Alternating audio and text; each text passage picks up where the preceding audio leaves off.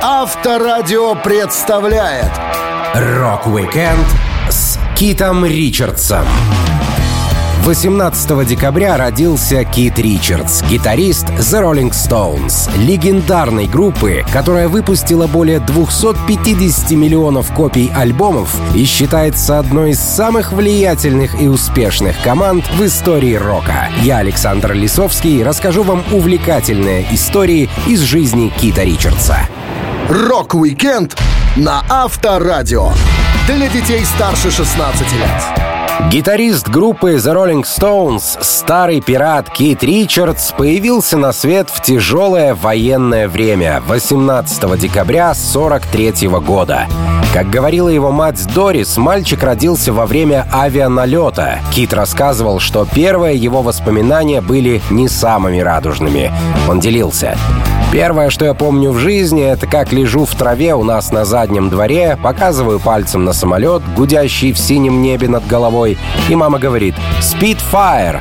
Война к тому моменту уже кончилась, но в месте, где я вырос, ты поворачивал за угол, и глазам открывалась брошенная земля до самого горизонта. Пустыри с сорняками и, может быть, одним-двумя чудом уцелевшими домами, выглядящими как хичкоковские привидения.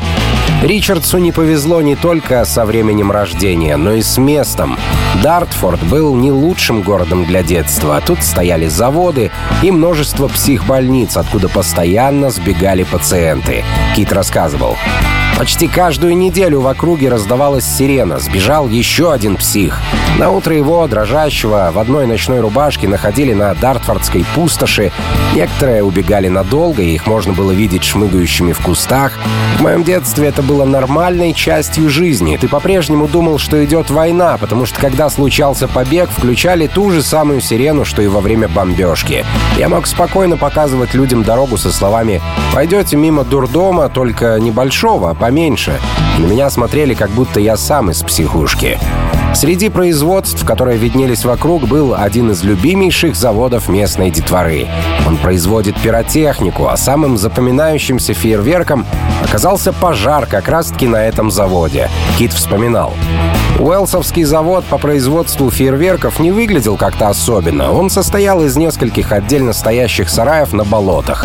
Однажды ночью, в 1950-м, он взорвался. Это было зрелище. Выглянув в окно, я подумал, что опять началась война.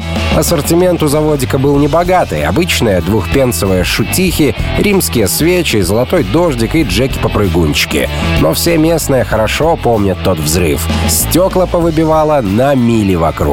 Не только обстановка, но и жители Дартфорда были сложными и угрюмыми. Выживать приходилось каждый день. Тебя могли побить, ограбить или просто прокричать что-то оскорбительное вслед. Но это лишь закаляло Кита Ричардса. Одна из опасных травм, которых в детстве Кит получил большое множество, в зрелые годы помогла ему стать хорошим гитаристом.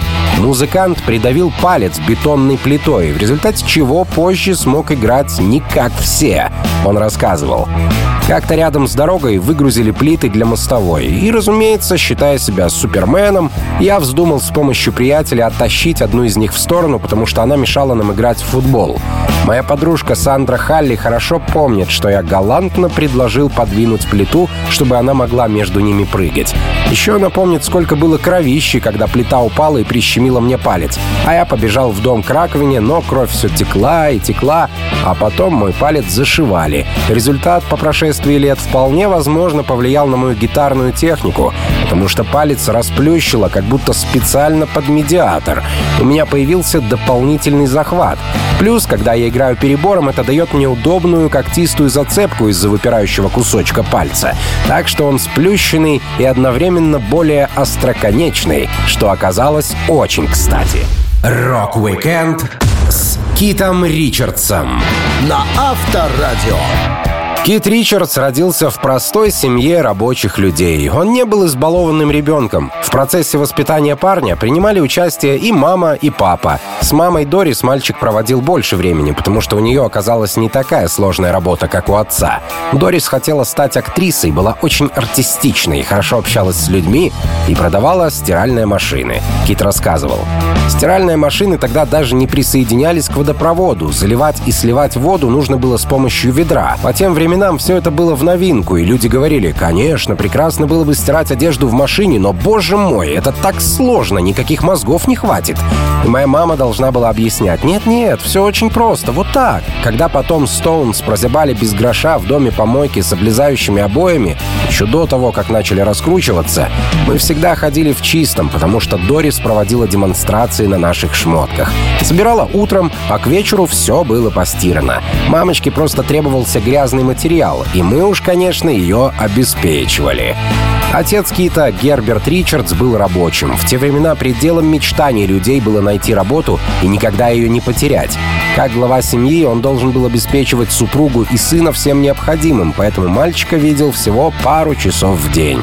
Гитарист говорил, «Берт, бедолага, всю жизнь действовал как проклятый. На тот момент он был мастером на заводе General Electric за 20 с чем-то фунтов в неделю. Папа много знал о радиолампах, как их грузить и перевозить. Он вставал в 5 утра, возвращался в пол восьмого вечера, ложился в пол одиннадцатого. Старик старался наверстать упущенное в выходные. Я шел с ним в его теннисный клуб, или он брал меня на пустошь немного погонять мяч.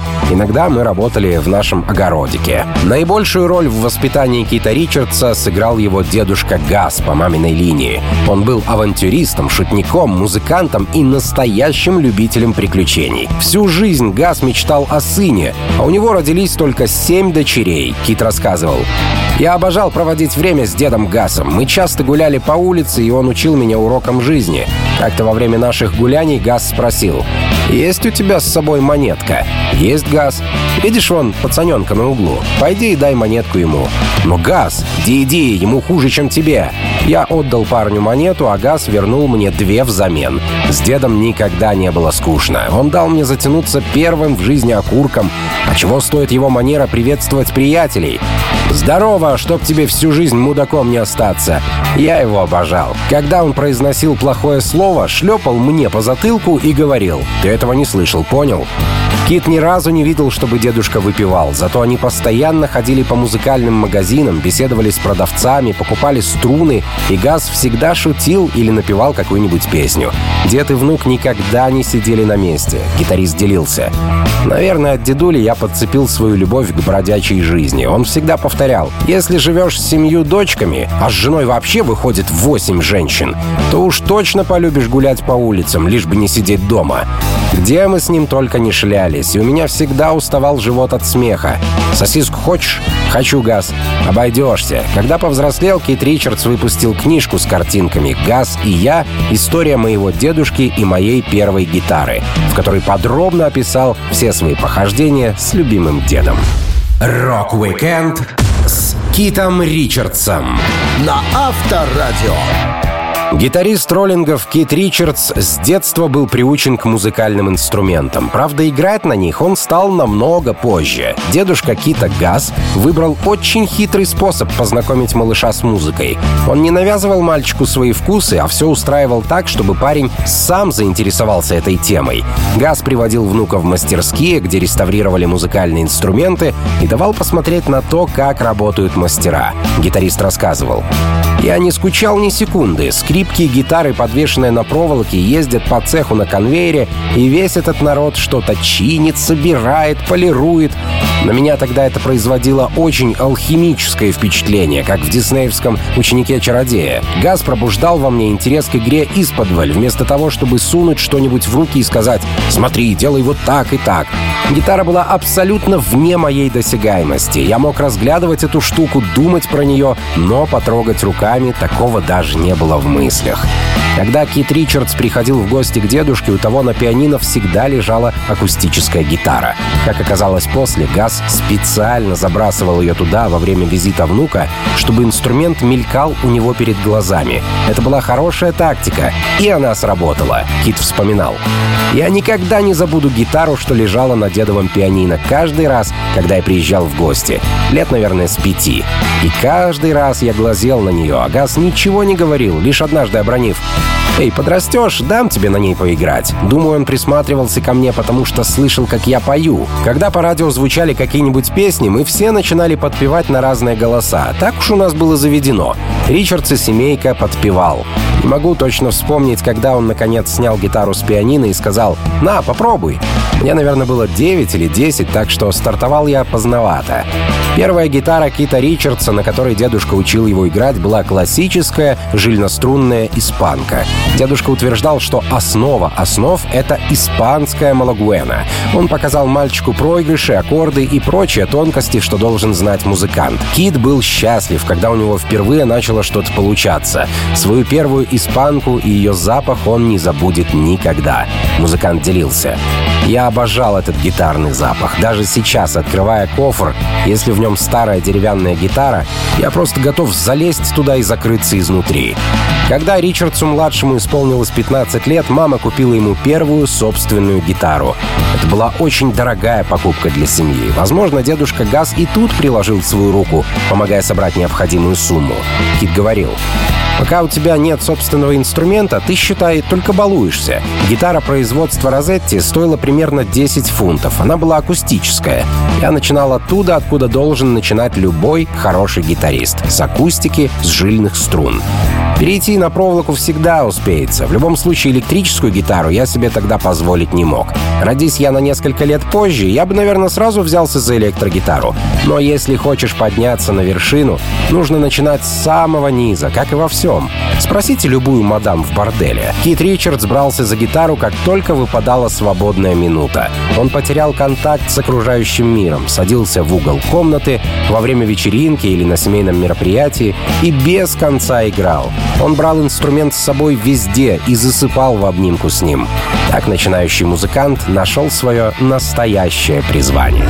Рок-викенд с Китом Ричардсом на Авторадио.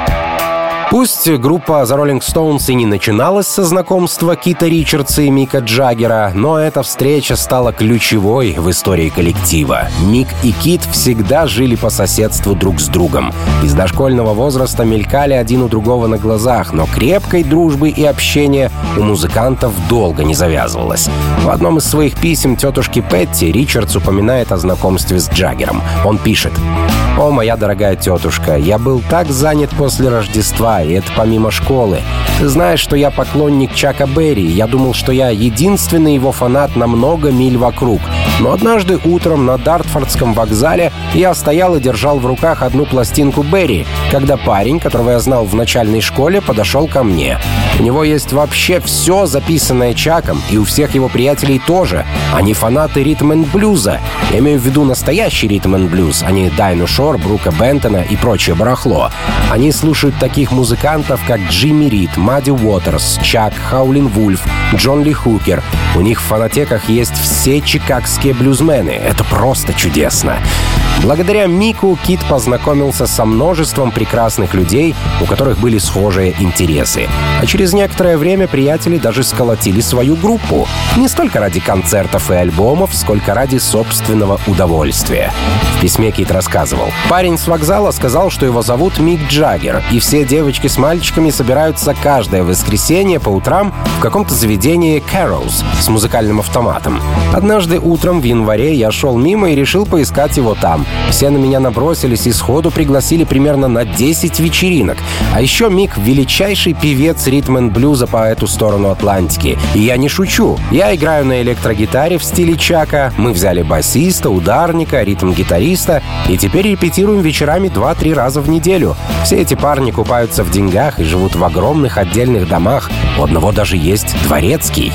Мик Джаггер и его компания были для Кита целым миром. Практически все новые приятели жили в богатых семьях, а значит могли позволить себе покупать любые пластинки, какие только пожелают. У Мика оказалась масса полезных для начинающего музыканта контактов. Кит вспоминал. У Джаггера были хорошие связи, а также огромная коллекция реальных ништяков.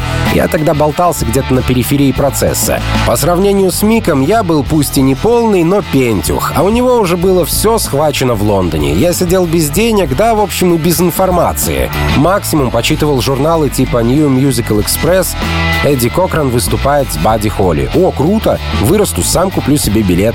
Конечно, к тому времени, как я начал зарабатывать, они уже все загремели на тот свет. Джаггер и Ричардс одинаково чувствовали музыку. Они были на одной волне. Ребята учили и разбирали новые песни, а школа перестала для них быть хоть чуточку интересной. Даже каникулы друзья проводили вместе. Мама Кита вспоминает. В одно лето, когда Мику с Китом было по 16 или 17, они приехали к нам в Бисендс погостить на выходные. Мику у нас была скука смертная. Он только говорил, девушек нет вообще, ни одной девушки. Мальчики выходили и ловили макрель прямо напротив входа в дом. Продавали ее по 6 центов за рыбину. Заняться им особо было нечем. Купаться разве?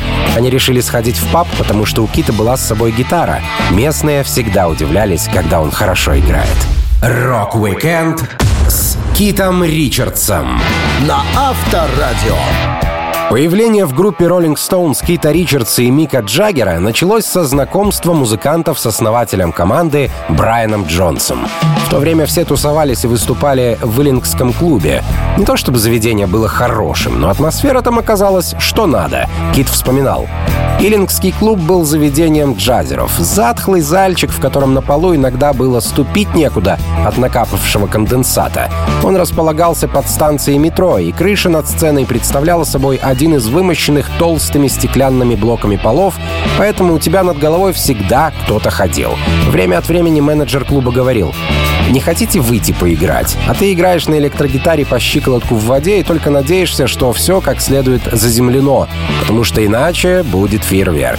Тут мы встретили Брайана Джонса. Он представлялся Элма Льюисом, хотел быть вторым Элмором Джеймсоном. Ага, парень, только сначала загори как следует и подрасти на пару дюймов.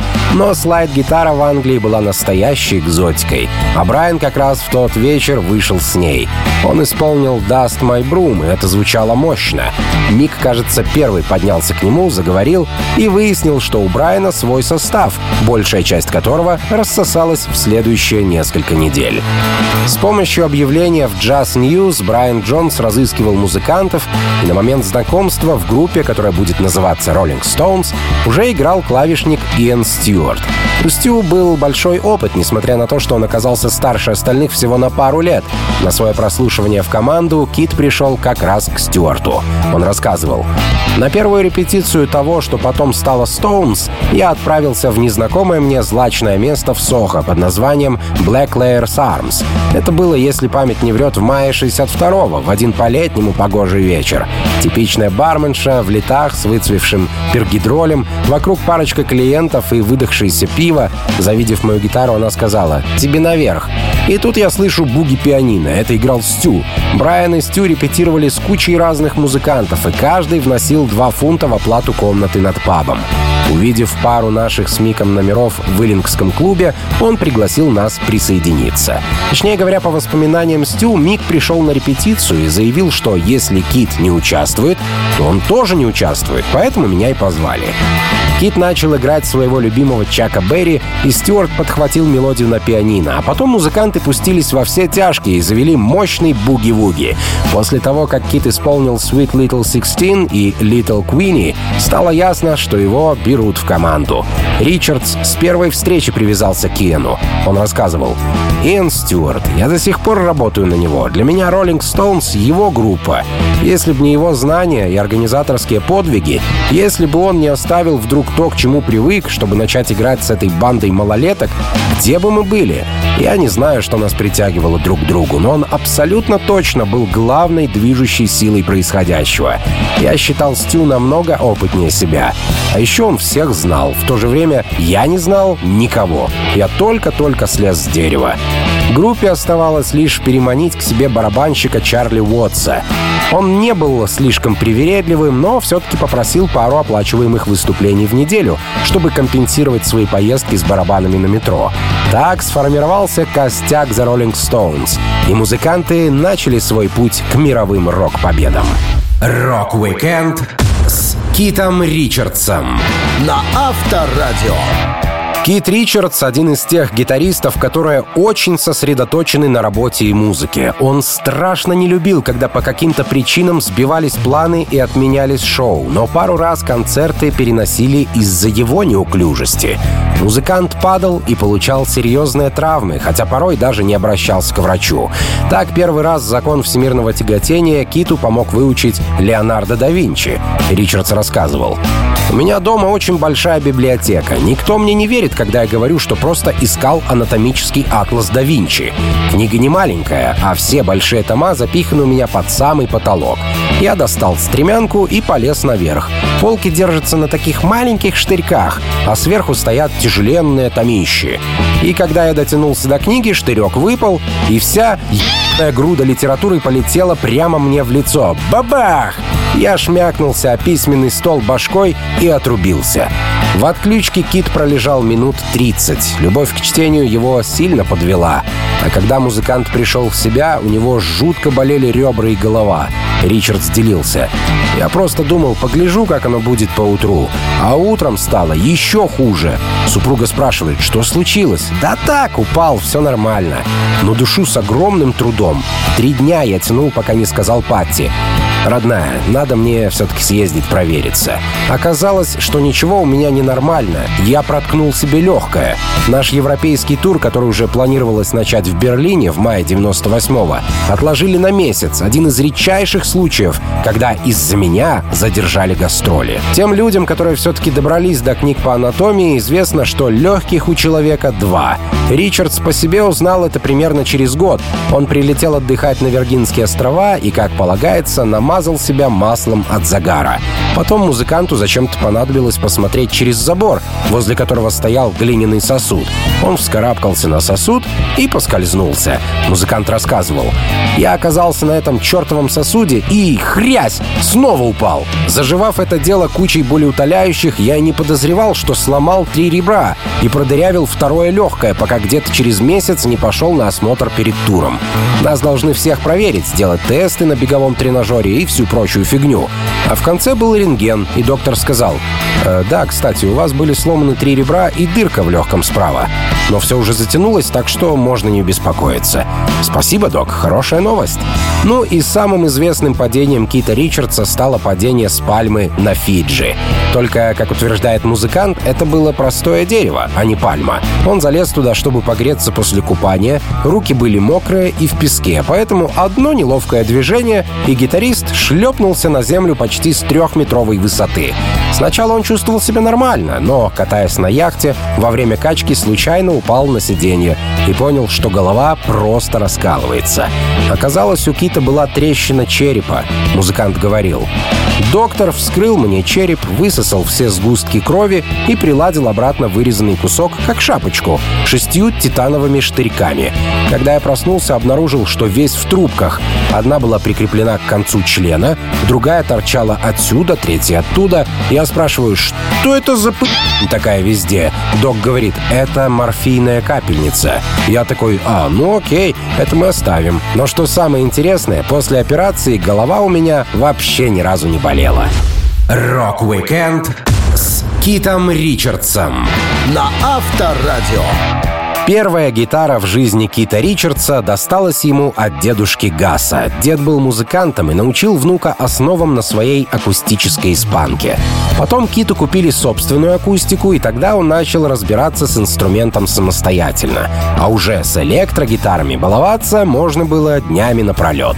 Даже будучи в группе The Rolling Stones, Кит играл на инструментах, которые были не самого лучшего качества. Это научило его ремонтировать необходимые элементы самому. Кит вспоминал вспоминал. Мое хозяйство всегда держалось на честном слове. Электроструны, когда я до них дослужился, обходились недешево. Если одна рвалась, ты имел в запасе обрывок другой, приматывал его, прилаживал обратно, и оно работало. Если струна хотя бы дотягивала до верхнего порожка, ты делал узел сразу за ним и наращивал ее, чтобы достать до колка. От этого даже менялась настройка. Пол струны здесь, пол струны там. Спасибо тебе, Господи, за скаутские вязальные навыки. Позже Кит купил себе специальную вещь, которая называлась датчик Де Армонда. Если музыкант хотел звук помягче, он придвигал эту штуку выше к грифу, получалось больше басов. Если хотелось звук попронзительней, Кит сдвигал датчик обратно вниз. Конечно, проводам от этого ерзания лучше не становилось. Музыкант делился. Раньше я носил с собой паяльный набор на случай аварии, потому что когда все время двигаешь звучок туда-сюда, он долго не выдерживает. У меня был усилитель Little Giant размером с радиоприемник. Помню, что я постоянно его перепаивал. Я, кстати, обзавелся комбарем один из первых. До того мы все использовали магнитофоны. Дик Тейлор вообще втыкал гитару в проигрыватель своей сестры, а моим первым усилителем стало радио. Я разобрал его на части. Мать жутко разозлилась. Радио не работает, потому что я расковырял его, сижу и втыкаю шнур, надеясь, будто что-то зазвучит. В те времена музыканты делали все сами. Пробовали методом ошибок. Например, вынимая какую-либо деталь из схемы, получали определенный звук, а дополняя схему другой деталью, меняли звучание до неузнаваемости. Ричардс часами сидел с паяльником и получал уроки жизни. Он говорил, я запомнил некоторые свои эксперименты. Например, если вставить двухдиодную лампу в схему, звук выходит поприятнее, почище. Я паял очень часто, потому-то меня всю дорогу и долбало током. Вечно забывал отрубить эту херень от сети перед тем, как лезть внутрь. Кита Ричардса нельзя было назвать любителем примочек и педалей, как, например, Джимми Хендрикса. Кит старался использовать минимум эффектов. Он утверждал, что только пара песен роллингов заставила его прибегнуть к современным ноу-хау. Музыкант вспоминал. В Satisfaction вся фишка свелась к одной педальке, гибсоновскому фустону, коробочке, которую они тогда только выпустили. Педали я за всю жизнь использовал только два раза. Второй был на Some Girls в конце 70-х, когда я приспособил MXR-овскую коробочку с милым хилбилиевским эхо. Но вообще-то примочки — это не мое. Моя забота — качество звука. Сейчас у Кита много инструментов и очень хорошие техники в команде. Он называет гитары именами тех, кто выпускал их в продажу. Кит делился. На моих гитарах можно прочитать фамилии контролеров, что ставили печать качества внутри корпуса. Этими фамилиями мы и называем инструменты. Например, для Jumping Jack Flash я беру Дуайта. У Михобера много высот, он универсален, а для Satisfaction лучше всего подходит Малкольм, который приятно басит. Рок-викенд с Китом Ричардсом на Авторадио. Как и у любого рокера, у Кита Ричардса полно поклонников и поклонниц. Популярность ставит под угрозу не только имущество и здоровье музыканта, а также его жизнь.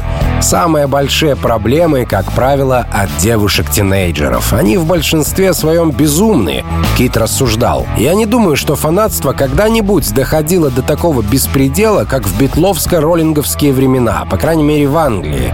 Атмосфера была, как будто кто-то где-то сорвал стоп-кран. Девчонок 50-х воспитывали правильными, как линейка, чтобы радовали маму. А потом что-то щелкнуло, и они решили, что пора оторваться по полной. Для этого как раз появились возможности, и никто теперь им не мог что-нибудь запретить. Вся эта девчоночья масса сочилась вожделением, но что с ним делать, они не понимали. И ты неожиданно оказывался для них громотводом. Самые активные поклонницы пробивались в передние ряды, делали красивые начесы и ни за что не уходили, пока не уйдет группа. После шоу они выглядели ужасно, Ричардс рассказывал.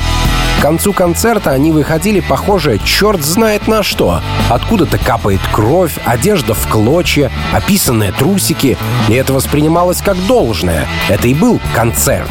Они были сумасшедшими, и каждый было абсолютно плевать на мои блюзменские амбиции. Однажды толпа поклонниц вырубила Кита Ричардса, и неизвестно, что с ним бы произошло, если бы не вмешалась полиция.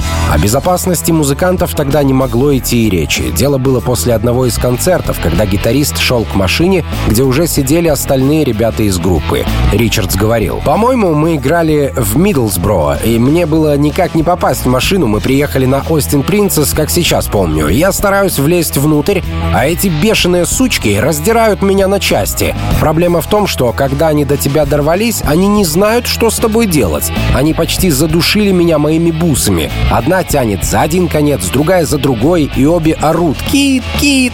И одновременно меня душат. Я хватаюсь за ручку двери, которая отрывается и остается в моей руке, а машина, дернувшись, уносится вперед. И я стою с этой с ручкой. Называется «Бросили на растерзание». Следующий кадр — я прихожу в сознание у того же служебного выхода в переулок, а вокруг копы, что оттеснили толпу подальше. Я вырубился, задохнулся, и меня обработали от души.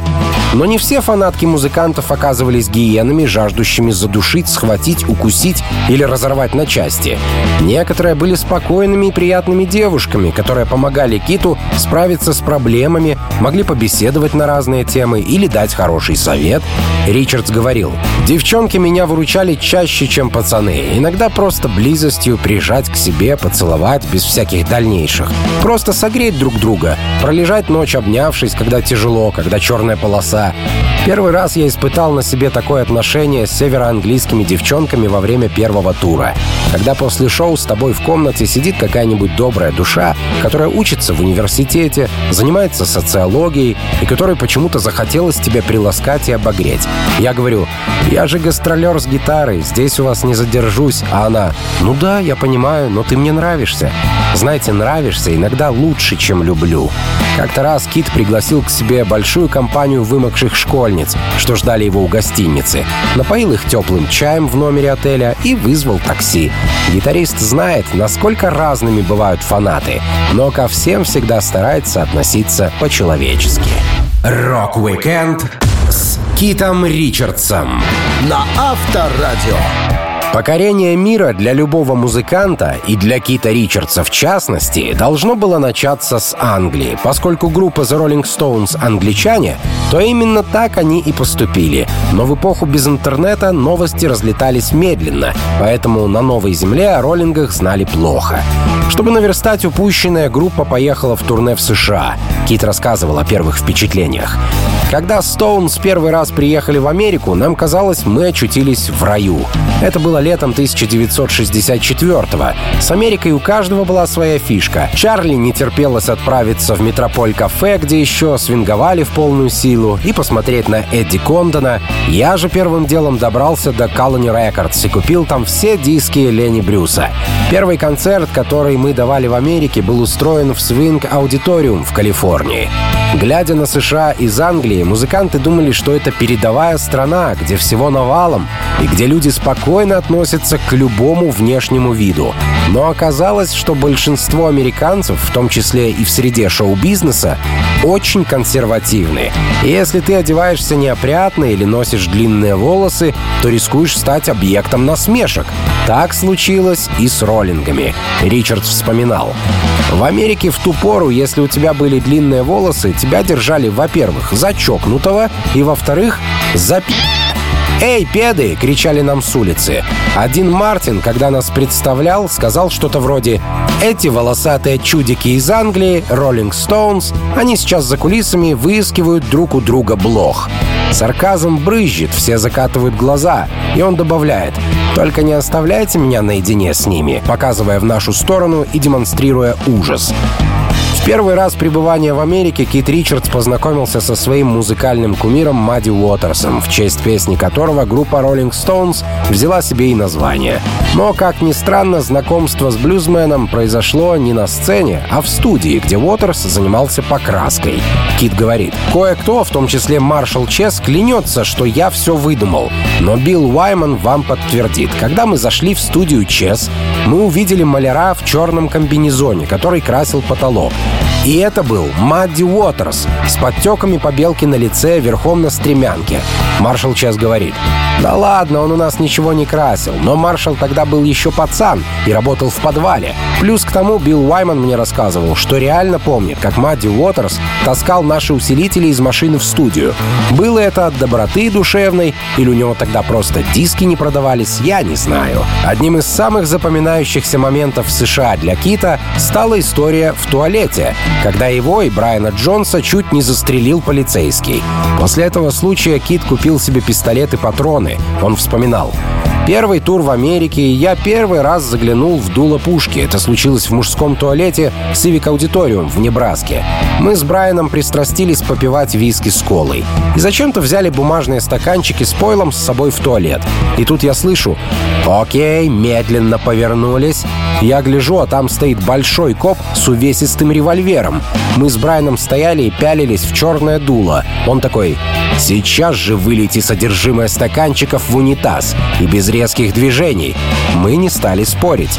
Когда роллинги вернулись в Англию, другие музыканты встретили их неоднозначно. Тур по США сильно задевал английских фанатов. Чувствовались обида и злоба. Но время все расставило по местам, и роллинги добились всеобщего расположения. Рок-викенд с Китом Ричардсом на Авторадио.